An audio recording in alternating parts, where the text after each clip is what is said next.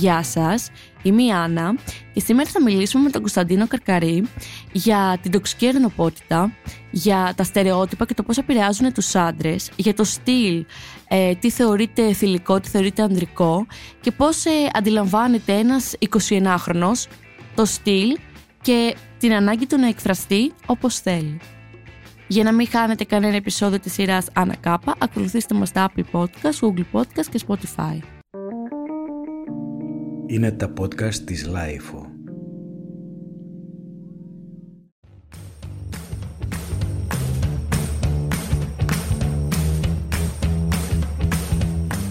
Γεια σου Κωνσταντίνε. Καλησπέρα κυρία Άννα. Τι κάνετε; Ε, καλά. Εντάξει, την παλεύουμε εδώ στην Κρήτη με λίγο ζέστη. Εντάξει. Ή τι what it που λέγει.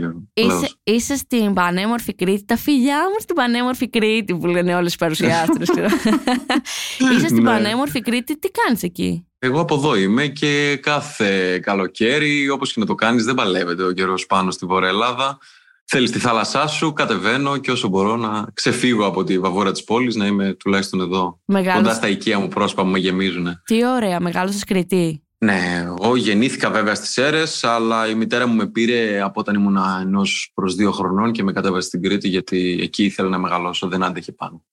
Ναι, πόσο τέλειο είναι να μεγαλώνεις σε νησί. Ε, εντάξει, έχει τα καλά του και τα κακά του. Έτσι. Εγώ σκέψου κάθε καλοκαίρι, επειδή είμαι μισό-μισό, πατέρας μου σεραίο, μητέρα μου είναι κρυπτιά. Κάθε καλοκαίρι το περνούσα στις αίρε, επειδή ο πατέρας μου ήθελε να πηγαίνει να βλέπει τους δικούς του. Οπότε ήταν ένα ταξίδι 600 χιλιόμετρα με το αυτοκίνητο και άλλα 400 με το πλοίο.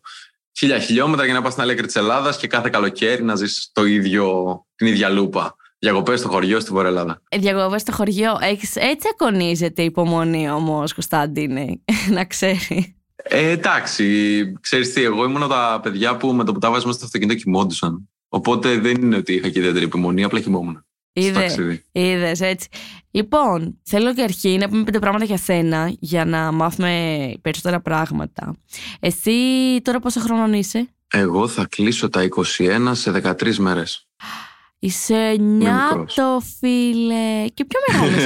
να σου πω κάτι. Έτσι όπως τα λες, και ο, η πορεία σου μέχρι στιγμής από αυτό που έχω δει στα social media φαίνεσαι πολύ πιο μεγάλος και πολύ πιο όριμος για 21 χρονών. Εντάξει, ξέρεις, είναι οι συγκυρίες της ζωής που πλάθουν την ιδιοσυγκρασία του καθενός. Και εντάξει, ομολογουμένως, άμα αρχίσουμε να λέμε ιστορία, πώς μεγάλωσα και σε τι περιβάλλον. Ε. Θα πεις φυσικό και επόμενο, ναι, ναι, ναι.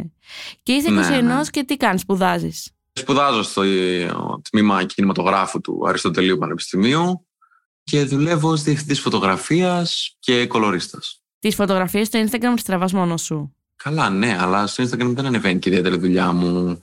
Πολύ είμαι πίσω από την κάμερα σε βίντεο κλιπς κατά κύριο λόγο, με ένα team στη Θεσσαλονίκη. Διευθυντής φωτογραφίας δεν είναι ο άνθρωπος που βγάζει φωτογραφίες. Διευθυντής φωτογραφίας είναι αυτός που μαζί με τον σκηνοθέτη ε, κανονίζουν όλη τη, όλο το σινεματόγραφι ναι, ενός ναι. βίντεο. Δεν είναι τόσο η τέχνη της φωτογραφίας. Ναι, μεν το κάνουμε και αυτό, αλλά δεν είναι αυτό που μας. Ναι, ναι. Απλά ρε παιδί μου, έχεις μια αισθητική. Και αυτό διαμορφώνει και το περιεχόμενο που ανεβάζεις στα social media. Αυτό το κρίνει το τρίτο μάτι. Δεν μπορώ να το κρίνω εγώ. Εμείς λέμε ότι είναι ωραίο. το τρίτο μάτι. ευχαριστώ, ευχαριστώ. Λοιπόν, και σπουδάζεις και με τι άλλο ασχολείσαι; Με τη γάτα μου. ναι. Ασχολούμαι με το γατί μου. Ε, ναι, ξέρεις τι, αυτό που εμένα μου αρέσει είναι να είμαι στο σπίτι μου, με το γατί μου, να παίξω το παιχνίδι μου, να βγω για ένα καφέ κάποτε. Αλλά αυτό είναι η δουλειά μου, αυτό που κάνω με τα social που το γουστάρω και μ' αρέσει, γιατί νιώθω ότι προσφέρω κάτι, γιατί αυτό μ' αρέσει, να προσφέρω και, να, και αυτό το, παρεδώσε με το κοινό μέσα σε πολλά εισαγωγικά. Δεν μου αρέσει να το λέω κοινό γιατί φέρνει ε, ότι εγώ είμαι από πάνω και από κάτω είναι το κοινό, αλλά mm. εγώ το βλέπω ως... Όπως ε, αυτό μου το διαμόρφωσε πολύ η μητέρα μου, ήταν καθηγήτρια στο πανεπιστήμιο και στο ΤΕΙ, πλέον πανεπιστήμιο εδώ στο Ηράκλειο και όλους τους μαθητές της δεν τους έλεγε ο μαθητής μου είναι ο συνάδελφός μου. Έτσι είναι και για μένα κατά κάποιο τρόπο αυτό με τα social. Δηλαδή δεν το βλέπω. Είναι ο συνάνθρωπος, δεν το βλέπω ως κοινό, ως φαν και δεν του φέρομαι ως έτσι. Μπράβο. Αυτό. αυτό που πες τώρα με αφορμή αυτό ότι υπάρχει μία διάδραση και ανεβάζεις περιεχόμενο στο οποίο θέλεις και κάπως να βάλεις τον άλλο σε μια διαδικασία να σκεφτεί, να προβληματιστεί, να παράγεις περιεχόμενο όντως με μια ουσία, με ένα νόημα.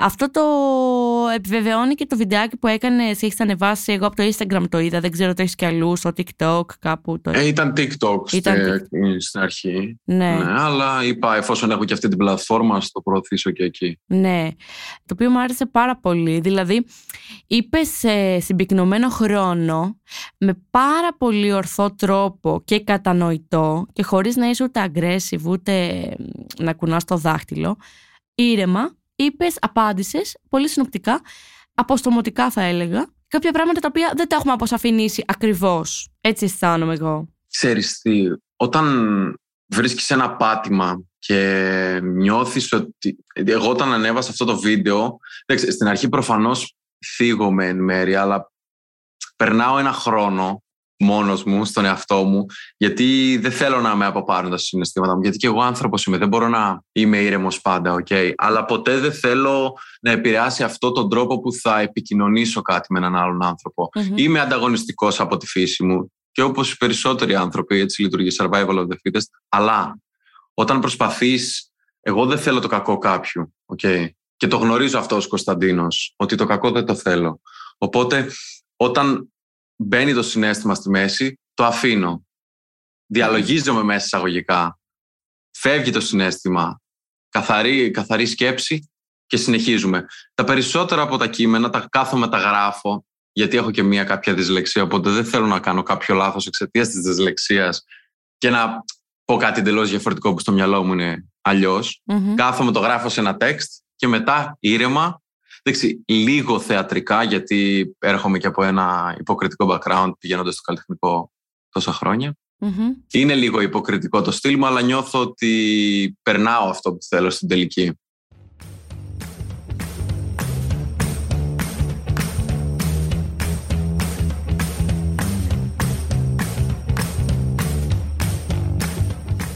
Δεν θα απαντήσω για τα βαμμένα νύχια. Υπάρχει ήδη ανάλογο βίντεο για τους προσωπικούς μου λόγους, ωστόσο έβαλε στη διάσταση της σεξουαλικότητας σε κάτι καθαρά εμφανισιακό και γι' αυτό θέλω να απαντήσω. Η εμφάνιση είναι έκφραση και δεν συσχετίζεται με το τι σκοπεύεις και θέλεις να κάνεις το βράδυ στο κρεβάτι σου. Για να απαντήσω στην απορία σου, ναι είμαι straight άντρας και όχι δεν θίγεται ο ανδρισμός μου από ένα ζευγάρι όμορφα σκουλαρίκια ή δύο βαμμένα νύχια. Δεν είναι τόσο έθραυστος. Ωστόσο, το ότι είμαι straight άντρας δεν σημαίνει ότι δεν μπορώ να εκφραστώ όπως θέλω. Να είμαι τρυφερός, να είμαι στοργικός, ευαίσθητος, να κλάψω, να φοβηθώ, να χορέψω όπως και όσο θέλω. Όλα αυτά δεν υποβιβάζουν τον ανδρισμό μου. Αν αύριο μεθαύριο έρθει το παιδί μου και μου ζητήσει να παίξουμε μπάρμπι, θα παίξουμε μπάρμπι. Αν έρθει να μου ζητήσει να μου βάψει τα νύχια, θα μου βάψει τα νύχια. Αν θέλει να προσποιηθούμε ότι είμαστε πριγκίπισσες, θα προσποιηθούμε ότι είμαστε πριγκίπισσες. Δεν θα γυρίσω να του πω, όχι αγάπη μου, ο πατέρας σου είναι superior male. Το να είσαι εκεί για τους δικούς σου ανθρώπους, σε χαρές και λύπες. Να τους κάνεις να νιώθουν ασφάλεια και σιγουριά για τον εαυτό τους. Να νιώθουν άνετα μαζί σου, να κλάψουν, να χαρούν, να νιώσουν, να ζήσουν μαζί σου. Αυτά σε κάνουν άντρα. Καλό πατέρα, καλό σύντροφο, καλό άνθρωπο. Όχι το να είσαι ο φόβος και ο τρόμος των δρόμων και του σπιτιού σου. Με τη βία ως μόνη λύση. Δεν λέω σε καταστάσεις ε, ζωτικής σημασίας και αυτοάμυνας χτύπα. Χτύπανε λέει τα δίρε. Προστάτεψε τον εαυτό σου και τους οικείους σου. Εν κατακλείδη, νομίζω είναι κρίμα να αναπαράγουμε πατριαρχικά πιστεύω. Θα έλεγα πατριαρχικά πιστεύω του χτες, αλλά είναι ευδιάκριτο το πόσο καλά ριζωμένα είναι στην κοινωνία μας. Ένετη 2022. Είναι κρίμα να σκλαβώνουμε τους εαυτούς μας και να φαλκιδεύουμε την ποιότητα της ζωής μας, την ποιότητα ζωής μας και των οικείων μας στο βωμό της τοξικής ερανοπότητας. Αυτή είναι η προσωπική μου γνώμη. Άντρας προς άντρα. Άνθρωπος προς άνθρωπο. Αυτό το βίντεο, σε αυτό το βίντεο, σε ρωτάει ένας ακολουθός σου, ένας. Ε, εντάξει, ακόλουθος δεν θα το έλεγα, αλλά... Ναι, ρωτάει ένα. Ένας παρατηρητής. Ένας παρατηρητής σου λέει: Ήρεμα, ρωτάω, σε παρακαλώ, πες μου, γιατί βάφεις τα νύχια σου; Είσαι straight; Ήρεμα, ρωτάω. Σου λέει. Και εσύ το Εν τω παντά. μεταξύ, Ναι. αυτό το δύο φορές ήρεμα ρωτάω. ηρεμία η Ε, ίδια. Ναι, ηρεμία. Είναι ζεν καλέ το παιδί. Είναι Ε, ζεν. είναι Προφανώς. και σου στέλνει αυτό και εσύ το απαντά ήρεμα. Κάτι το οποίο νομίζω πρέπει να το δουν οι περισσότεροι. Έχει πάρα πολλές χιλιάδες προβολές. 100.000 προβολέ, 110.000 προβολές. Α, δεν Ε, ξέρω πώς. ναι, ναι. Α, στο Instagram, ναι. Στο το είχαν Insta. ανεβάσει και το είχαν προωθήσει αρκετές σελίδες, όπως το υπέροχα πλάσματα, σελίδες που παρακολουθώ κι εγώ και μου αρέσει το έργο τους. Πώς σε κάνει να νιώσεις αυτό που τόσο κόσμο είχε το είδε και το πρόθεσε. Ξέρεις τι, ε, μου άρεσε πάρα πολύ το γεγονός ότι άνθρωποι, και είναι αυτό τώρα θα ακουστεί λίγο κλικίστικο, αλλά είναι άνθρωποι από όλες τις κάστες. Δηλαδή το είδα να τον ανεβάζει η μαμά, είδα να τον ανεβάζει πατέρας, ε, ε, άνω των 50, 18, 16, 13. Αυτό μου αρέσει. Μ' αρέσει ότι βρίσκουμε πράγματα να συμφωνήσουμε. Γιατί πιστεύω ως κοινωνία, ιδιαίτερα στην Ελλάδα, είμαστε μια κοινωνία και ένα κοινωνικό σύνολο που ψάχνει λόγους να διαφοροποιηθεί από τον δίπλα, να χωριστεί, να συγκρουστεί, να βρει κόντρα. Και όταν λοιπόν έγινε αυτό το βίντεο, είδα ότι ενώνει, χάρηκα ιδιαίτερα. Γενικά μου αρέσει, ρε παιδί μου, να αποφεύγω τις συγκρούσεις. Ναι, That's my way. Ναι. Δεν μου αρέσει να έχω συγκρούσεις. Όσο λιγότερες συγκρούσεις έχω στην καθημερινότητά μου, τόσο πιο ήρεμος είμαι ψυχικά. Ναι, αλλά εγώ ας πούμε τώρα θα κάνω και λίγο το δικηγόρο του διαβόλου και θα σου πω, δεν είναι Εννοείται. πράγματα τα οποία τα σκέφτομαι εγώ, αλλά μπορεί να το σκεφτεί κάποιος και να θέλει να σε ρωτήσει. Θα σου πει, ναι, αλλά ας πούμε το στυλ που έχεις, που κατά Ναι. γενική ομολογία, καλά για στην κοινωνία που ζούμε ειδικότερα, ε, δεν είναι ένα σύνηθες στυλ αγοριού που βαφτά νύχια του φορά σκουλαρίκια, που ντύνεται λίγο πιο μετροσέξουαλ. Θα έλεγε κανείς ότι μπορεί να θέλεις, ρε παιδί μου, με αυτόν τον τρόπο να έρθει σε σύγκρουση με τον άλλον. Για εμένα, η εμφάνιση είναι έκφραση. Ναι. Okay. Οπότε όπως το πρωί θα ξυπνήσω και θα νιώθω ότι θέλω να βάλω τους μεγάλους μου κρίκους, θα βάλω τους μεγάλους μου κρίκους. Θέλω να βάλω στρασάκια, θα βάλω στρασάκια. Δεν είναι ότι προσπαθώ να προκαλέσω με την εμφάνισή μου για να βρεθώ σε σύγκρουση. Είναι αυτό που νιώθω, έτσι ξυπνάω, έτσι νιώθω, έτσι μ' αρέσει να με βλέπω στον καθρέφτη, γιατί υποστηρίζω ότι αν δεν είσαι ο νούμερο ένα φαν σου, ποιος θα είναι Ναι. στην τελική, όταν φύγουν όλοι από τη ζωή σου, αν δεν υποστηρίζεις εσύ τον εαυτό σου, ποιος θα σε υποστηρίξει. Οπότε η εμφάνιση για μένα είναι έκφραση και δεν νιώθω ότι κάποιο.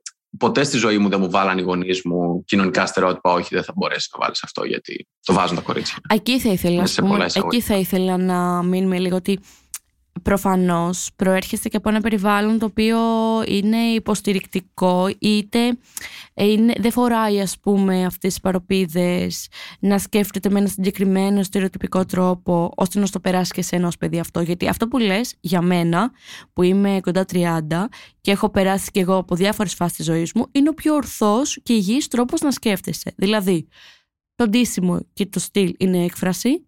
Εγώ θα φοράω ό,τι γουστάρω και αν θέλετε εσείς να το κατηγοροποιείτε ότι αυτό είναι αντρικό, αυτό είναι γυναικείο, αυτό είναι μπλε χρώμα, αυτό είναι ροζ, αυτό είναι τακούνι, αυτό είναι σαντάλι, δεν με ενδιαφέρει. Εγώ αυτό γουστάρω να φοράω, αυτό μου αρέσει, αυτό με εκφράζει. Αλλά επειδή ζούμε και μέσα στην κοινωνία και η κοινωνία φέρει πάρα πολλές προκαταλήψεις και στερεότυπα, κάποια, κάποια πράγματα συμβολίζουν κάτι. Δηλαδή, το βαμμένο νύχι, όντως δεν το έχουμε συνηθίσει να το. Α πούμε, εμέ- εγώ που έχω αδέλφια αγόρια, δεν τους είδα ποτέ να βάμουν τα νύχια τους. Και αν το κάνανε, εγώ μπορεί να το παρεξηγούσα. Γιατί δεν είχα μάθει ότι αυτό είναι κάτι το οποίο μπορεί να το κάνει ο καθένας. Ότι σιγά τα αυγά.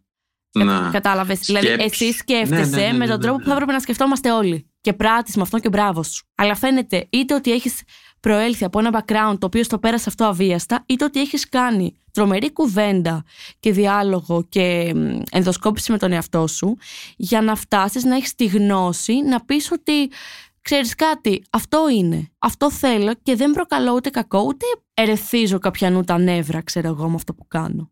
Απλά γουστάρω και το Ναι, κάνω. ναι. Έτσι πρέπει να σκεφτόμαστε. Απλά εσύ αυτή τη στιγμή προ... είσαι η εξαίρεση δυστυχώς. Δεν σκέφτονται όλοι έτσι. Δε- Δες, για να σου το πω πολύ απλά, η- δεν έχω, τη μητέρα μου στη ζωή μου την έχω δει κατά κύριο λόγο με ρούχα εργασίας. Ναι. Δεν, την, δεν μου ήρθε ποτέ το, μη- ότι εμένα το μητρικό μου πρότυπο είναι μια γυναίκα που είναι στο σπίτι με όλα τα στερεότυπα της κοινωνίας που έχουν θεθεί κατά κύριο λόγο που ναι μεν εξασθενούν με τα χρόνια και χαίρομαι γι' αυτό αλλά υπάρχουν ακόμα. Δεν είχα καθόλου συμβατική οικογένεια, ελληνική συμβατική οικογένεια. Ο πατέρας μου από την άλλη είναι ένας άνθρωπος που όταν τον βλέπεις αλλάζεις δρόμο. Έτσι. Είναι ένας ε, ψηλός, γεροδεμένος, δάσκαλος καράτε, πρώην bodybuilder. είναι άγρια μούρη. Ε, αλλά είναι ένας, ένας άνθρωπος που είναι αυτό το λέμε gentle giant. Ναι μεν έχει τα νεύρα του, ναι μεν είναι εριστικός κάποιες φορές και θα πει καμιά βλαγία και θα γυρίσω και θα του την πω κι εγώ. Αλλά ποτέ στη ζωή μου δεν μου πέρασε ότι ναι είσαι άντρας και δεν θα κλαίσω. Εγώ όταν έβλεπα ας πούμε τους γονείς μου να μαλώνουν γιατί εντάξει προκύπτουν συγκρούσεις στη ζωή έτσι και αλλιώς έρχομαι και από μια οικογένεια που είναι χωρισμένη οι γονείς μου. Ο πατέρας μου έκλειγε και η μητέρα μου ήταν από πάνω με τα νεύρα. Ήταν δηλαδή ό,τι πρότυπο στερεοτυπικά υπάρχει στην κοινωνία, οι γονείς μου το είχαν ανάποδα. Ναι, ναι, ναι, ναι. Οπότε υπήρχε μια φράση που έλεγα με τη μητέρα μου χαριτολογώντα ε, εκεί προς το Λύκειο ότι εγώ μεγάλωσα με ανάποδα πρότυπα. Το αντρικό μου μέσα αγωγικά πρότυπο ήταν η μητέρα μου και το θηλυκό μου πρότυπο ήταν ο πατέρας μου. Ναι, ναι, ναι. ναι, ναι. Γιατί ο πατέρας μου ήταν αυτός που θα μου φέρει το, το πρωινό στο κρεβάτι, να σου το πω έτσι. Ο πατέρας μου έχει θέμα μαζί μου. Του έλεγα ότι θα πάω στρατό και θα μου φέρεις ακόμα το γάλα στο κρεβάτι. Ναι, ναι. Έτσι. Ε, ο πατέρας μου με έκανε να βάζω ζακέτα όταν έφυγα από το σπίτι. Αυτό το πολύ κλασικό παράδειγμα της Ελληνίδας μάνας μέσα εισαγωγικά. Ναι, ναι. Ε, οπότε δεν είχα κάτι στο μυαλό μου ότι αυτό είναι η μαμά, αυτό είναι ο μπαμπάς. Είναι όλα φλού. Ο καθένας πώς νιώθει. Έτσι είναι. Α πούμε, της μητέρας μου το love language ήταν να συζητάμε τα πάντα εκτενώς, με ηρεμία, συζήτηση. Δεν έχω βρεθεί σε σύγκρουση σχεδόν ποτέ με τους γονείς μου, πέρα από μία φορά έκαστος. Που ήταν εκεί στην εφηβεία στα ζόρια. Γενικά θα ήθελα όλοι να μεγαλώσουν με τους γονείς μου. Okay. Ναι, θα ναι. ήθελα, και, και νομίζω και οι γονείς μου θα θέλαν να μεγαλώσουν όλα τα παιδιά. Ήθελαν πολλά παιδιά. Απλά εντάξει. Εντάξει, άμα It του is what it is. τους νοικιάζει, τους δανείζεις, ξέρω εγώ, τους νοικιάζει. Άμα τους νοικιάζω, ναι, ναι, ναι. ναι, ναι. Με τη βδομάδα. Θα τους κάνουμε ένα parent renting. Ε, τι ωραίο. Καταρχάς, να ξέρεις ότι αν έχεις πατέρα bodybuilder, εγώ θέλω, ε, εγώ θέλω να κατέβω για bodybuilding και χρειάζομαι καθοδήγηση. Να σου πω. Ήτανε, ήτανε, έχω φωτογραφίες από εκεί 18-19 που ήταν τα, στα 20 το peak physique του πριν κατέβει φοιτητή στην Κρήτη που ήταν τρομακτικός θα έλεγε κάποιος για την εποχή. Τέλειο. Ήταν τότε το golden age of bodybuilding εποχές ε, Arnold Schwarzenegger. Και είναι πάρα πολύ ωραίο που εσύ μεγάλωσες με έναν άνθρωπο ο οποίος φαινομενικά είναι αυτό το mail, το επιθετικός, δεν κλαίει, Ναι, δεν ναι. αυτό. Και εσύ γνωρίζοντάς τον ε, από κοντά ως παιδί του, έβλεπες Ως ότι... μπαμπά. ας ως πούμε. μπαμπά σου, ξέρω εγώ, έβλεπες ότι η... δεν είναι αυτό που θεωρεί η κοινωνία ότι πρέπει να δείχνει, ας πούμε. Ναι, ακριβώς, ακριβώς. Ούτε, ούτε- Και το θέμα είναι ότι με όλους τους ανθρώπους τους οικείους του είναι έτσι τρυφερός. Και με τη μητριά μου, και η μητριά μου είναι, έπαιξε πολύ μεγάλο ρόλο στο πώς μεγάλωσα. Μμμ. Γιατί ήταν το πρώτο μου όντως θηλυκό πρότυπο. Okay. Ναι. Γιατί ήταν η πρώτη μέσα σε εισαγωγικά γη- θηλυκότητα που μπήκε στη ζωή μου στο οικογενειακό περιβάλλον. Μμμ. Στο άμεσα οικογενειακό περιβάλλον. Γιατί έξω εκεί στο τεταμένο οικογενειακό περιβάλλον υπάρχουν τα ξαδέρφια, αιτίε και τα λοιπά. Αλλά ήταν η πρώτη γυναίκα στο άμεσο οικογενειακό περιβάλλον. Που έχουμε μια απίστευτη σχέση, δημιουργήσαμε με τα χρόνια. Γιατί εμένα μου αρέσει το να είσαι ντόμπρο, μου αρέσει να μου τα λες έτσι όλα όπως είναι. Ναι. Και αυτή η γυναίκα, τότε ρε παιδί μου που χώρισαν οι γονείς μου στα 14 μου, υπήρχαν εσωτερικά μέσα μου συγκρούσεις για αυτή το τρίτο πρόσωπο που μπαίνει στη ζωή μου. Αλλά εκείνη τη στιγμή με έπιασε, με πήγε στο αυτοκίνητο, πήγαμε μία βόλτα με το αμάξι και τα μιλήσαμε και τα είπαμε όλα έτσι όπως είναι. Τι ωραία. Και εγώ αυτή την ειλικρίνεια και την τον προσύνη την εκτιμώ όσο τίποτα στη ζωή. Έτσι, Και από τότε είμαστε, τι να σου πω, είναι η μαμά μου νούμερο δύο. Ναι. Είναι Ό- ο τρίτος μου γονέας. Όρημα ενήλικα πράγματα. Ειλικρινή, Ε, ναι, τώρα τι θα καθόμαστε ειλικρινείς να σχέσεις, ουσιαστικές σχέσεις. συγκρουόμαστε αυτό. Ναι, ρε, εσύ. Και λέγοντάς μου τώρα λοιπόν ότι οι γονείς σου επιτελούσαν το ρόλο τους κάπως διαφορετικά, δηλαδή το θηλυκό και το αντρικό πρότυπο μες στην οικογένεια ήταν κάπως μπλεγμένο, δεν ήταν. Ε, ξέρω εγώ, ο διάφορος Δεν ήταν πατέρας. οριοθετημένο, Ναι. θα έλεγε Ο- το κάποιος. κλασικό- Δεν βάζαμε όρια. Ναι, το κλασικό αδιάφορος πατέρας που δουλεύει όλη την ώρα και φαίνεται λεφτά στο σπίτι.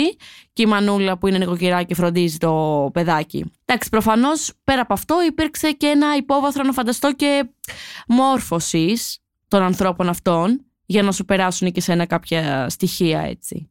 Δεν ήταν μόνο το Ε, πώς ναι, εντάξει, το πώς η συμπεριφορά, προφανώς. η συμπεριφορά σε διαμόρφωσε ή το περιβάλλον ήταν και οι ιδέες που σου περάσανε και οι συζητήσεις που κάνατε όλα αυτά που θα έπρεπε να κάνουν οι γονείς με τα παιδιά τους αυτές τις συζητήσεις, ιδιαίτερα από τα 12 μέχρι τα 16 που είχα με τη μητέρα μου για οποιαδήποτε σύγκρουση είχα στη ζωή μου, ήταν οι πιο ωφέλιμες συζητήσεις που έχω κάνει στη ζωή μου. Μμμ.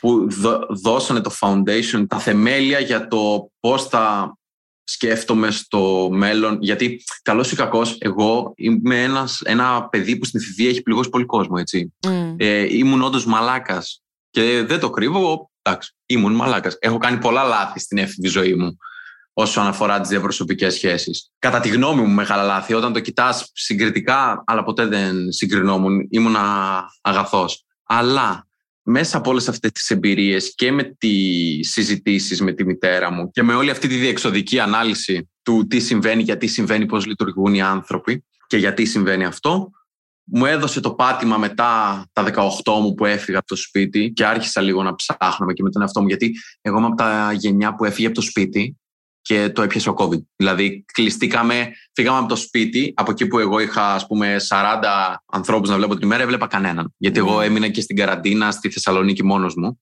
1,5 Πω, χρόνο. πω, πω, πω. Ε, οπότε, με όλο αυτό το πολύ χρόνο με τον εαυτό μου, ήταν απίστευτα επίπονο στην αρχή, οκ.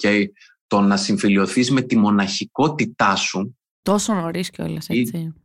τόσο νωρίς. Εντάξει, δεν θα το κοιτάξω τώρα το ηλικιακό, αλλά γενικά στη ζωή σου το νιώθω ότι από τα πιο σημαντικά βήματα που πρέπει να κάνεις είναι να συμφιλειωθείς με τη μοναχικότητά σου. Γιατί τότε αρχίζεις να καθιστάς ανεξάρτητος. Σε, φοβί, σε φόβιζες ένα. Σε φόβιζε αυτό που έζησε. Ε, με ζόρισε απίστευτα ψυχολογικά. ναι, ναι. Και ακόμα έχω τα κατάλοιπα αυτού. Μου γύρισε σε μια έντονη διατροφική διαταραχή. Μέσα σε δύο χρόνια έχασα και πήρα γύρω στα 40 κιλά, αν τα, αν τα προσθέσεις όλα μαζί. Δηλαδή στην πρώτη καραντίνα έχασα 20, κατέβηκα στην Κρήτη μετά ένα καλοκαίρι, τα πήρα πίσω, γύρισα ξανά. Τώρα έχω σταθεροποιηθεί το τελευταίο, τον τελευταίο χρόνο που αποφάσισα ότι οκ, ναι μεν καλή ψυχική υγεία, αλλά να, να πράξουμε και για τη σωματική. Μμ. Γιατί είμαι και ένας, ένα παιδί που μεγάλωσε μέσα στον αθλητισμό από 4 χρονών. Έκανα παραδοσιακό κορεάτικο καράτε. Οπότε όταν έφυγε αυτό ο αθλητισμός από τη ζωή μου στα 18 μου που έφυγα από, το, από την Κρήτη, ήταν όλα λίγο πολλά. Αλλά εντάξει, Μμ. βγαίνουμε από αυτές τις καταστάσεις πιο δυνατοί, έτσι πιστεύω τουλάχιστον. Και βλέπουμε, εντάξει, ακόμα έχω αυτό το κοινωνικό social awkwardness που είχα συνηθίσει να είμαι με τον εαυτό μου και τώρα το πιο αστείο είναι ότι τον delivery, ας πούμε, αν είναι κάποιος άλλος μέσα στο σπίτι θα, βα- θα, θα εκλυπαρίσω να μου το ανοίξει κάποιος άλλος. Αλλά εντάξει, Ναι. τι παλεύουμε. Η μητέρα μου μου λέει ότι θα μπορούσα να φοράω τσικάλι και να πηγαίνω. Τσικάλι, ε, πώς λέγεται στα- στην υπόλοιπη Ελλάδα. Ε, κατσαρόλα στο κεφάλι και να πηγαίνω στο περίπτωρο. Αλλά εντάξει. Όταν με αναγκάζει να μπω σε κοινωνικό πλαίσιο, νομίζω το έχω. ναι. Από επιλογή δεν θα το έκανα ποτέ όμως. Οπότε είσαι μια, ανήκει σε μια γενιά, ρε παιδί μου, που τους έπιασε πολύ νωρίς. Βασικά είναι μια σφαλιάρα μετά την άλλη. Όντως, αυτό. Ναι. Ε, Μετά τις Πανελλήνιε, τώρα σφαλιάρα της- του COVID, ναι. που ήταν κάτι απίστευτα καινούριο για μας. Δηλαδή δεν Καλά. μπορούσε να το χωρέσει ο νους μας καραντίνα, να κάτσουμε στο σπίτι. Είναι, ήταν Πόσο απίστευτο θα για κρατήσει, όλους. πολλά τα ερωτηματικά. Ήταν απίστευτο για όλους, αλλά πόσο μάλλον για εσάς, που είναι αυτό το ότι είστε τώρα εκεί τσιτωμένοι να βγείτε έξω, να γνωρίσετε κόσμο, να πιάσετε τη ζωή από τα μαλλιά και σου λένε φίλε σπίτι. Τέλος πάντων, μην το πάμε εκεί γιατί έχουμε πάρα πολύ. Έχει και αυτό πολύ κουβέντα. Θέλω να σε ρωτήσω, ε, πότε ξεκίνησες να διαμορφώνεις το δικό σου προσωπικό στυλ; Θα μου πεις μια Ξέρεις ζωή τι. γίνεται αυτό, αλλά ρε παιδί μου, αυτό, αυτές οι στιλιστικές επιλογές που είναι λίγο out of the box.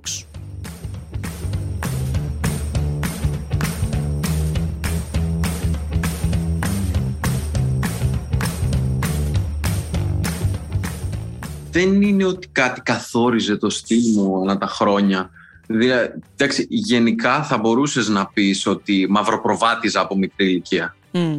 Και τώρα να, στα, να, να σου τα στοχοποιήσω ακριβώς τα ερεθίσματα που δέχτηκα, να σου πω την αλήθεια, δεν μπορώ. Είναι κάτι που γίνεται υπερβολικά οργανικά μέσα στη ζωή σου και gradually, ε, σταδιακά Μμ. στη ζωή σου. Γενικά, ε, role models και άνθρωποι που θαύμαζα, αν και έχουν, απεβιω... ε, έχουν απεβιώσει πολύ πριν ε, υπάρξω εγώ, ε, είναι Freddie Mercury. Δηλαδή, εμένα μου άρεσε αυτό που έβλεπα. Το ότι θα σπάσει το κατεστημένο μέσα αγωγικά, γιατί αρχικά όλα ξεκίνησαν από τη μουσική του και έπειτα που άρχισα να ψάχνω τι και πώς, άρχισα να μ' άρεσε αυτό που έβλεπα Μ' άρεσε αυτό το ότι. Καλά, γενικά εγώ, σαν straight άντρας, ε, λατρεύω τη θηλυκότητα. Δηλαδή, I am attracted to femininity. Ναι. Οπότε το βρίσκω πολύ ελκυστικό. Συνεπώς, κάποιες φορές και όταν το βλέπω πάνω μου, μου αρέσει. ναι. Αν και εγώ δεν βάζω ταμπέλες ότι αυτό είναι θηλυπρεπές, αυτό είναι ανθρωπε... ε, ναι, ανθρωπέ. ανθρωπρεπές. Αλλά εντάξει, τώρα το πότε έβαψα πρώτη φορά τα νύχια μου, τα βάψαμε τυχαία στην καραντίνα με κάτι φίλες μου. Εγώ γενικά κατά κύριο λόγο έκανα παρέα με γυναίκες. Ναι. Γιατί η, μητε- η κολλητή της μητέρας μου είχε τρεις κόρες. Οπότε εγώ άρχισα να κοινωνικοποιούμε κατά κύριο λόγο περισσότερο με γυναίκες στην Μμμ. αρχή της ζωής μου. Τον πρώτο μου, τον πρώτο μου άντρα κολλητό μέσα σε εισαγωγικά τον έκανα στο, στα τέλη της Δευτέρας Λυκείου. Έλα. ρε. Ενώ ότι η πρώτη μου στενή φίλη που είμαστε ακόμα φίλοι και αυτό δεν θα αλλάξει ποτέ και δεν έχει μπει ποτέ το καν το ερωτικό κατά νου, την έκανα στη πέμπτη δημοτικού. ναι, ναι, ναι. να σου το πω έτσι. Οπότε όλα αυτά μου φαίνονταν πολύ normal. Δηλαδή το ότι θα έβαφα, θα καθόμουν με τα κορίτσια να, κάνουμε, να λέμε καλαμπούρι και να μου βάψουν τα νύχια, μου ήταν πολύ normal εκεί. Πρώτο έτος ήταν η πρώτη φορά. Και έτυχε να τα δει κάποιος σε ένα TikTok που έκανα και έκανε ένα καυστικό σχόλιο και εμένα μου κακοφάνηκε. Και τότε ήταν το πρώτο βίντεο που είχα ανεβάσει με τα νύχια. Για Ναι. τους προσωπικούς λόγους. Που εμένα με βοηθούσαν ιδιαίτερα στο άγχος, γιατί εγώ τρώω τα νύχια μου. Είχα δοκιμάσει και εκείνα τα τζελ που έχουν κακή γεύση ναι. ε, δεν έκαναν τίποτα. Και όταν τρως υπερβολικά πολύ τα νύχια σου, όταν πας να πιάσεις κάμερα, καρφώνουν τα, ε, τα Ναι, νύχια πάνω στο ναι. πετσάκι, Ναι, πάνω ναι. στη, στο δέρμα. Οπότε όταν τα έβαφα, ε, έβλεπα ότι με βοηθούσε πάρα πολύ σε αυτό και μπορούσα να πιάσω την κάμερά μου σαν άνθρωπος. ναι. Αυτή ήταν η αρχή. Τώρα α, το έχω κάνει και ως κάτι που μου αρέσει. Κάποια στιγμή ήθελα, θέλω να κάνω matching με έτσι σχεδιάκια, αλλά δεν έχω αρκετά μεγάλα νύχια, οπότε... ναι. Ε, και το σκουλαρίκια. Έτσι. Τα σκουλαρίκια έκανα τρύπες πέρσι το Δεκέμβρη. Μμ. Δεν είχα ποτέ. Γιατί, λόγω του καράτε δεν είχα. Γιατί δεν μπορούσα να φοράω σκουλαρίκια στην προπόνηση. Με τη κάσκα, με τα κλωτσίδια στο κεφάλι. Δεν λειτουργούν ιδιαίτερα. Και, και αποφάσισα να τα κάνω πέρσι το Δεκέμβρη που συνειδητοποίησα ότι δεν θα ξανακάνω ποτέ επαγγελματικά πρωταθλητισμό στο καράτε. Οπότε ναι, τα έκανα. Και γενικά μ, αρέσει, μ' αρέσουν τα σκουλαρίκια πάνω μου. Και τα πρώτα σκουλαρίκια που έβαλα που ήταν μεγάλα ήταν φέτος την πρωτοχρονιά. Μου είχε δώσει η μητριά μου κάτι μεγάλα με μαύρα φτερά. Και τότε τα έβαλα πρώτη φορά. Ο πατέρας μου είχε πάθει ένα σοκ. Ναι. Εντάξει, στην αρχή του κακοφάνηκε, μετά συνειδητοποίησε ότι- που μπορούσα να το καταλάβω γιατί ήταν, φοβήθηκε από αντι, ε, αντε- αντίδραση από φόβο. ναι, ναι. Γιατί λέει, μην τον δει κανένα έξω και, Τον πλακώσει, και μετά ναι. συνειδητοποίησε, και μετά συνειδητοποίησε ποιος είναι ο γιος του. Οπότε λέει, εντάξει, οκ. ναι. Γιατί εντάξει, μπορώ να το καταλάβω επειδή είσαι παλιό, παλιότερα εκεί, γύρω στα 14 μου είχαν επιτεθεί κουκουλοφόροι hooligans επειδή φορούσα ζακέτα του ΦΑΠ. Που με είχε αναγκάσει ο μπαμπάς μου να βάλω για τα κρύωνα. Α, σημειωθεί.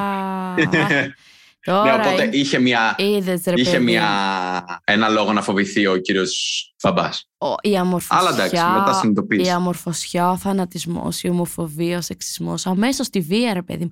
Σε βλέ... Εγώ θυμάμαι που νίκιαζα ένα σπίτι στη ζωγράφου και είχα δει, ήταν ένας τύπος, ένας φουλατζίδικο, με κόκκι... στη ζωγράφου είναι η... ο σύνδεσμος του Παναθηναϊκού. Και είχε πάει, ωραία, απέναντι ωραία. είχε ένα σουλατζίδικο. Και είχε πάει τώρα ένας τύπος με κόκκινη μπλούζα από την Κύπρο εντωμεταξύ, ρε παιδιά. Δεν έχει καμία σχέση με ελληνικές ομάδες. Και κατεβήκανε κάτω και τον σαπίσανε στο ξύλο, ρε. Και τον βλέπαμε όλοι. Δε, δηλαδή, γενικά ο τι να πω. Τέλος πάω, τέλος πάω. Ε, ωραία. Ε, και... φανατισμός Ναι. σε, οποιαδήποτε, σε οποιοδήποτε κομμάτι της ζωής, γενικά το να πηγαίνεις στα άκρα, ακόμα και στον έρωτά σου να πας στα άκρα, Ναι, καταντάει ναι. Τοξικό. Παθογένεια είναι αυτό το πράγμα. Εντάξει. Πρέπει να βρει αυτό, να πρέπει να βρίσκεις το equilibrium, πρέπει να βρίσκεις την ισορροπία σε όλα τα πράγματα. Εμένα μου Οκ, αρέσει, ναι. εμένα μου αρέσει που δεν αναλύεις την μια πολύ έτσι διεξοδική σκέψη με πολιτική βάση. Γιατί όντως υπάρχει αυτό και φαίνεται σε σένα. Αλλά δεν το αναλύεις ως τέτοιο στην επιλογή σου να φοράς αυτά ή να ντύνεσαι. Απλά σου αρέσει. Απλά σε εκφράζει. ναι, Απλά, απλά, σε απλά βολεύει. μου αρέσει και με Δηλαδή, εκφράζει. αυτό το δεν- πράγμα πρέπει να είναι. Δεν χρειάζεται να είναι όλα πολιτικές δηλώσεις και. μ, Ξέρεις, εγώ, Ακριβώς. εγώ το κάνω γιατί θέλω να υπερασπιστώ τα δικαιώματα. Όχι, ρε φίλε. Μα μ' αρέσει. Όχι. Όπως και εμένα. Εγώ μια ζωή ντυνόμουν σαν αγόρι. Αγορακόρτσο με λέγανε. Μα δεν.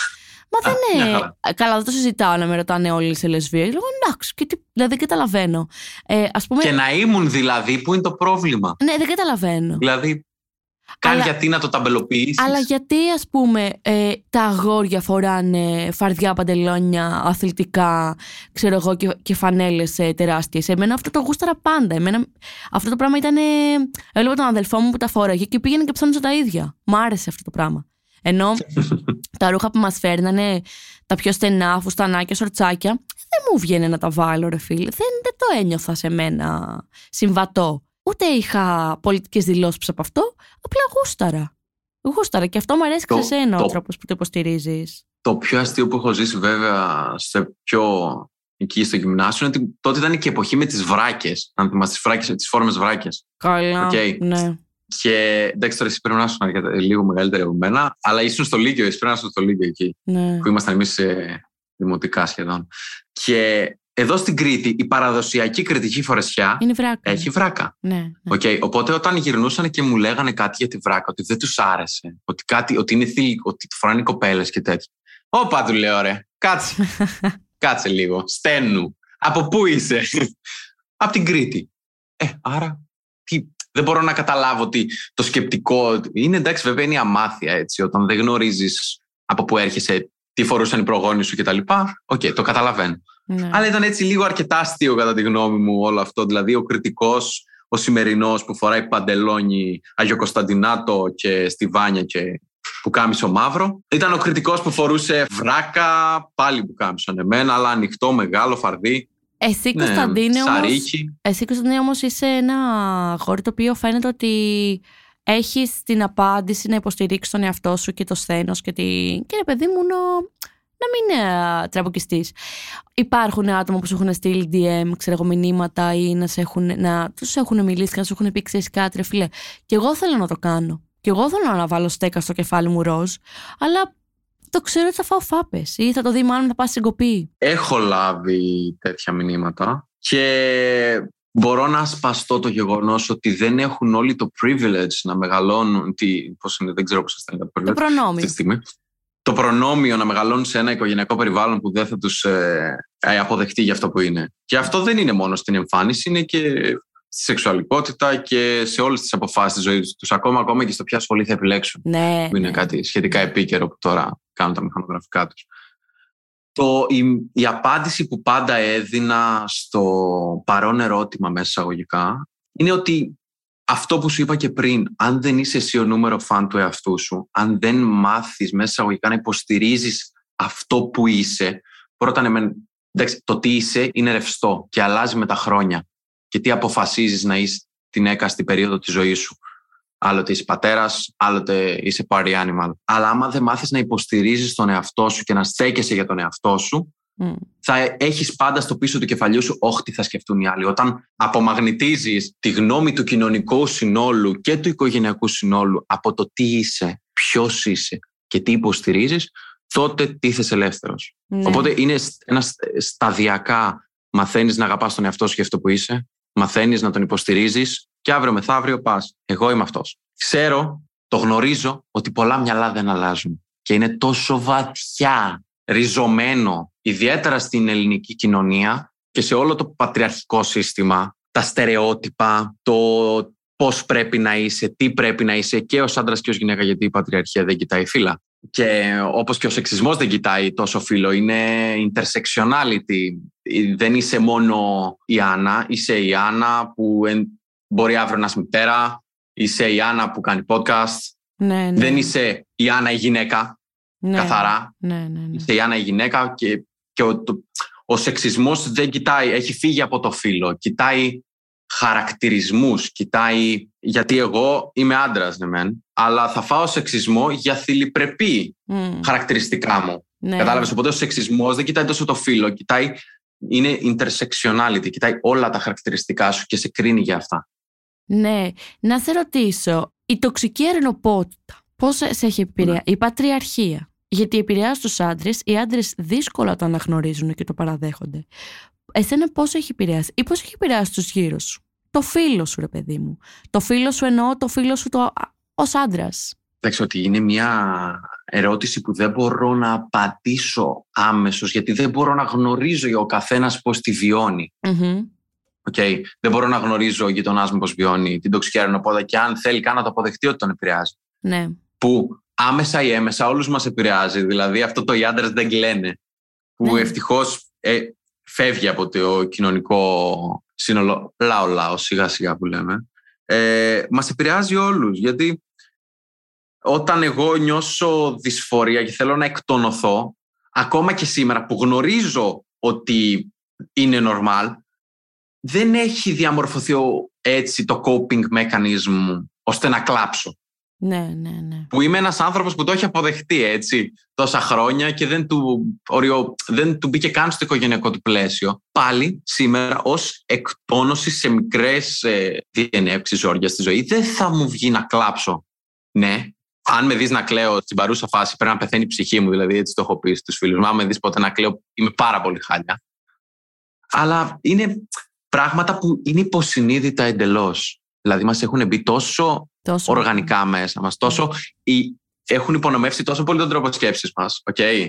τόσο υπόδουλα, που δεν μπορείς να τα συνειδητοποιήσεις. Και όταν έρχεσαι στη συνειδητοποίηση λες, όπα, εγώ που υποστηρίζω ότι δεν είναι σωστή η τοξική ανοπότητα, έχω κατάλληλη πάτης μέσα μου. Ναι ρε φίλε, όπως και ή μπορείς να είσαι φεμινιστής και καλός ή κακός, όταν έχεις μεγαλώσει με ένα συγκεκριμένο τρόπο και έχουν μπει τόσο βαθιά ριζωμένα μέσα σου, δεν μπορείς να το συνειδητοποιήσεις. Μμ. Ναι. ναι. Δηλαδή ε, θέλει υπερβολικό, ε, υπερβολική εσωτερική να κοιτάξεις μέσα σου για να καταλάβεις από πού πηγάζει, τι πηγάζει και να φτάσεις σε εκείνο το core memory που το δημιούργησε μέσα σου για να καταλάβεις τι συμβαίνει. Οπότε υπάρχουν ε, κατάλοιπα της τοξικής αερονοπότητας μέσα στον καθένα μας. Τώρα είναι σε διαφορετικά, σε διαφορετικά, έλα, σε διαφορετικά μεγέθη ναι, ναι, ναι. και διαφορετικά εκφράζονται. Γιατί εγώ Ναι. θα το σκεφτώ δεύτερη φορά. Δεν θα το προωθήσω αν, το, αν μου βγει οργανικά κατά κάποιο τρόπο ασυνείδητα μέσα μου. Αλλά ο δίπλα μου μπορεί να μην και να το εκφράσει. Και μπορεί να το συνειδητοποιήσει μετά ή ποτέ ότι αυτό που είπε είναι κατάλοιπο της τοξικής αρρενωπότητας και μπορεί να το σπαστεί κιόλας. Οκ. Ναι. Συμφωνώ κι εγώ ας πούμε που είμαι που α- αυτοπροσδιορίζομαι ως γυναίκα ετεροφιλόφιλη. Ε, βλέπω ότι ε, και φεμινίστρια ας πούμε βλέπω ότι πάρα πολύ συχνά η αυτόματη μου αντίδραση και σκέψη έχει να κάνει με μια συμπεριφορά την οποία την έχω διδαχτεί. Δηλαδή ρε παιδί μου πώς να σου το πω από το πιο, απλό- θα σου πω το πιο απλό. Το πιο απλό και γελίο παράδειγμα. Βγαίνω με ένα τύπο.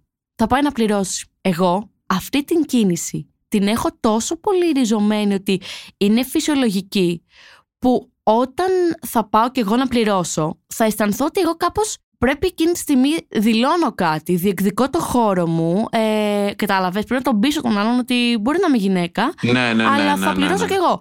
Και επίσης και το άλλο που δεν με, δεν με τιμάει εμένα, αλλά έτσι έχω μάθει να σκέφτομαι, ότι μπράβο του. Άντρας είναι, κατάλαβες. Δεν είναι μαλακή Ναι, αυτό το πράγμα. ναι, ναι, ναι. Γιατί είναι αν, πάρα αν πολύ. ε, έχω πει στον εαυτό μου, κάτσε ρε φίλε, σου τη δίνει που πάει να πληρώσει με το μάτσο στυλ του, θα πληρώσω εγώ, φιλενάδα. Και πας να πληρώσεις Ναι. κι εσύ. Αλλά αν δεν βγάλει πορτοφόλι, πώς θα νιώσεις; Εκεί βλέ- πιάνω τον Ναι. εαυτό μου να λέω ότι. Καταλαβέ. Να λέω ότι όντως θα Ναι, μου ναι, φανεί ναι, ναι. κάπως γιατί. Αγόρι τώρα βγήκαμε, μου ζήτησε να βγούμε, να μην δώσει εκεί. Κατάλαβες; Μαλακία. Ναι, ναι, ναι. ναι. Άρα κάπως όλοι το έχω. Ακόμα και αυτοί που διατυπανίζουμε ότι «Ω, δεν το δέχομαι και θα κάνω τα πάντα για να μην α, α, πε- περνάει σαν νορμάλ αυτό. Έχουμε μέσα μας, αφού έχουμε μεγαλώσει ρε παιδί μου σε αυτή την κοινωνία, την πατριαρχική. Ξέρεις, τι, είναι πάλι αυτό που σου έλεγα με τα όρια, ότι όταν τα φτάνεις στα όρια, ότι τίποτα δεν θα γίνεται ε, πέρα από αυτό το σκεπτικό, βρίσκεις τον εαυτό σου ότι όπα και μετά έχεις εσωτερική διένευξη. Μμμ, μμμ. Δηλαδή πρέπει να βρίσκεις μια ισορροπία. Δεν ξέρω όσο, με το, όσον αφορά το κίνημα του φεμινισμού, όπως είχε πει και η Judith Butler, που είναι μια υπερβολικά renowned φεμινίστρια, ότι πρέπει να σταματήσουμε να οριοθετούμε, να, να προσπαθήσουμε να οριοθετήσουμε τι είναι γυναίκα Ναι, και να αρχίσουμε να το κοιτάμε πιο σφαιρικά. πιο σφαιρικά, ναι. Να βγάλουμε αυτή την ταμπέλα. Γιατί κατα... όταν προσπαθείς να οριοθετήσεις κάτι βρίσκεσαι σε σύγκρουση. Όταν όμως το κοιτά... ε, Είναι ακριβώς αυτό. Όταν ένα τετράγωνο έχει πολλά περισσότερα breaking points από τη μία σφαίρα. Δηλαδή μπορείς να βρεθείς σε πολύ περισσότερες συγκρούσεις όταν τα οριοθετείς παρά όταν τα έχεις σφαιρικά. Μμ. Γιατί τότε θα βρεις το πραγματικό νόημα του τι που στηρίζεις. Αυτό. Οι γυναίκες Γιατί η πώς θα- Judith έχει ναι. βρεθεί σε σύγκρουση και με άλλες φεμινίστρες έτσι. Ναι. Για αυτά που εκφράζει.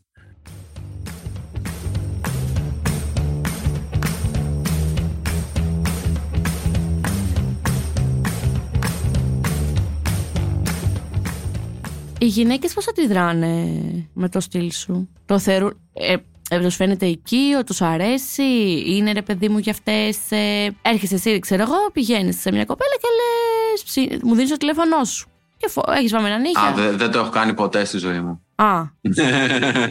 δεν έχει. Δηλαδή, τι να σου πω, είμαι τόσο. Αυτό το Greek καμάκι δεν το έχω κάνει ποτέ στη ζωή μου. ποτέ. Εγώ, δηλαδή, το, εγώ το κάνω συνέχεια. Εγώ ε, μ' αρέσει να το δέχομαι, το νιώθω αφοπλιστικό. Ναι, ναι, ναι. Okay. Και μ' αρέσει να το ζω, αλλά δεν μου έχει τύχει ποτέ, ρε παιδί. Εντάξει, ζούσα και ζω και σε μια εποχή πολύ των social. Οπότε και επειδή ναι. όταν μεγάλωσα, δηλαδή 18, ήμασταν όλοι στην καραντίνα. Οπότε το κύριο φλερτ που είχα κάνει ποτέ ζωή ήταν διαδικτυακό. Ήταν διαδικτυακό. Τώρα, εντάξει, γενικά, επειδή ας πούμε, εντάξει, δεν βγαίνω και ιδιαίτερα πολύ έξω, αλλά και όταν βγω, είναι πάρα πολύ δύσκολο να δω κάποιον και να πω δεν θα το ξαναδώ ποτέ στη ζωή μου. Δεν θα το, πρέπει να πάω τώρα. Α, να, το κάνω, να, να πράξω τώρα. Δεν μου έχει τύχει ποτέ στη ζωή μου. Ναι. Θα ήθελα να μου τύχει να δω πώς θα αντιδράσω, γιατί στην τελική θα τα βρω τα κότσια. Απλά γενικά μετά μπαίνουν και πολλές δεύτερες σκέψεις. Δηλαδή, δεν θέλω να την κάνω να νιώσει άβολα. Θέλω να βρω το, το, το, το σωστό approach, γιατί δεν ξέρω τι εμπειρίες έχει αυτή η γυναίκα. Ναι. Πώς μπορεί να τη έχουν φερθεί στο παρελθόν, τι τραύμα response μπορεί να έχει. Γιατί αυτό το έχω ζήσει από τις φίλες μου.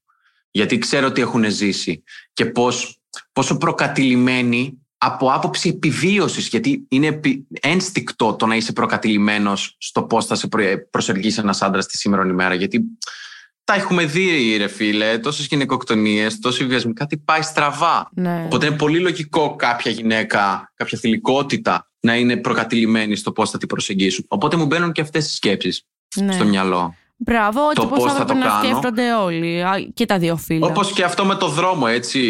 Και ο κολλητός μου λέει: Όταν είμαι, περπατάω στο δρόμο και έχω μπροστά μου μία κοπέλα, θα αλλάξω δρόμο. Γιατί δεν θέλω να την κάνω να νιώθει άβολα. Θα καπάω από την άλλη πλευρά. Ναι, ναι. Και το βρίσκω υπερβολικά στενάχωρο.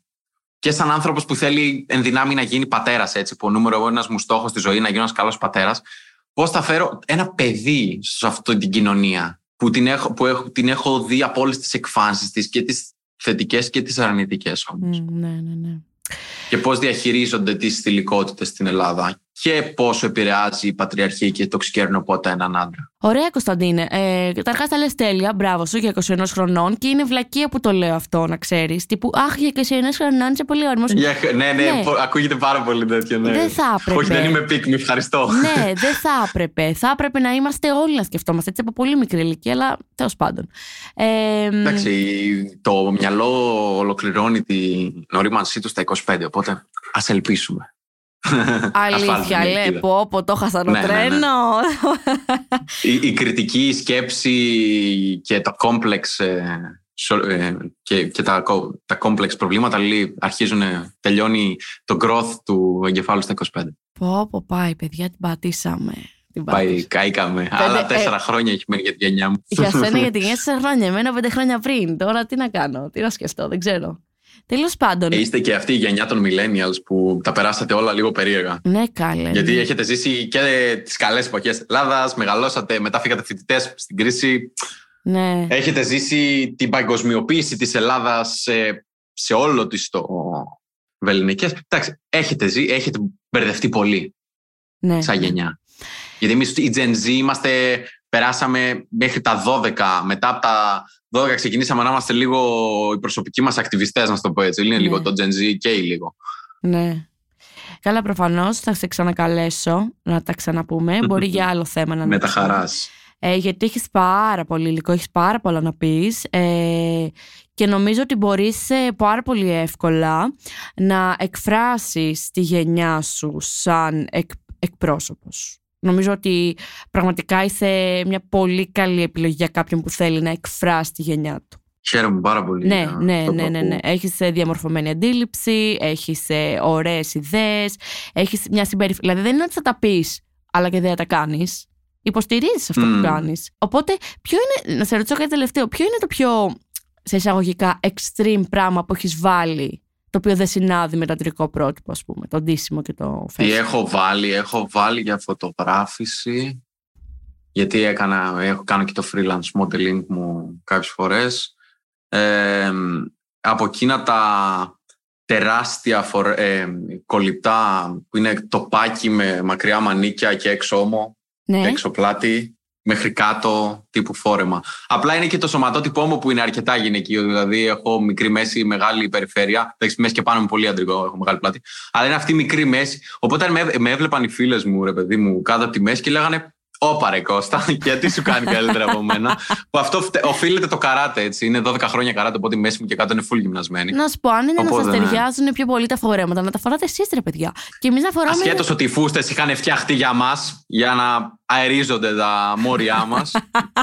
ναι, πέρα, πέρα της πλάγας έχουν φτιαχτεί για άντρες. Είχαν φτιαχτεί για άντρες in mind. Όπως και η φουστανέλα η ελληνική, δεν μπορώ να το ναι, καταλάβω ναι, αυτό. Ότι ο Έλληνας, ο σύγχρονος Έλληνας θα κατακρίνει τον άλλο που έβαλε φούστα, ενώ ο πρόγονός του που απελευθέρωσε την Ελλάδα φορούσε φουστανέλα. Ναι, ναι, ναι.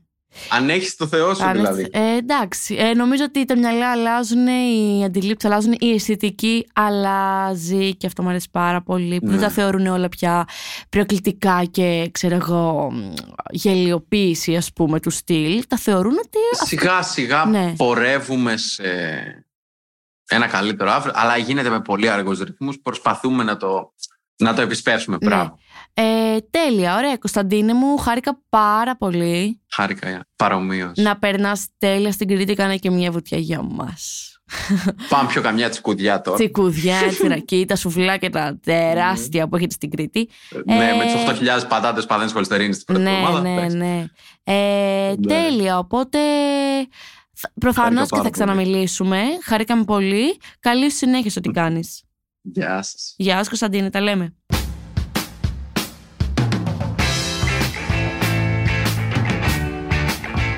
Σήμερα ήμασταν εδώ πέρα με τον Κωνσταντίνο και μιλήσαμε για τα στερεότυπα, για το στυλ, την τοξική αερονοπότητα και το πώς μπορεί ένα αγόρι να βάφει τα νύχια του, να φοράει σκουλαρίκια και φορέματα και να μην κατακρίνεται γι' αυτό. Για να μην χάνετε κανένα επεισόδιο της σειράς Ανακάπα, ακολουθήστε μας στα Apple Podcast, Google Podcast και Spotify. Ηχοληψία, επεξεργασία και επιμέλεια, Φαίδωνας Κτενάς και Μερόπη Κοκκίνη. Ήταν μια παραγωγή της LiFO. Είναι τα podcast της LiFO.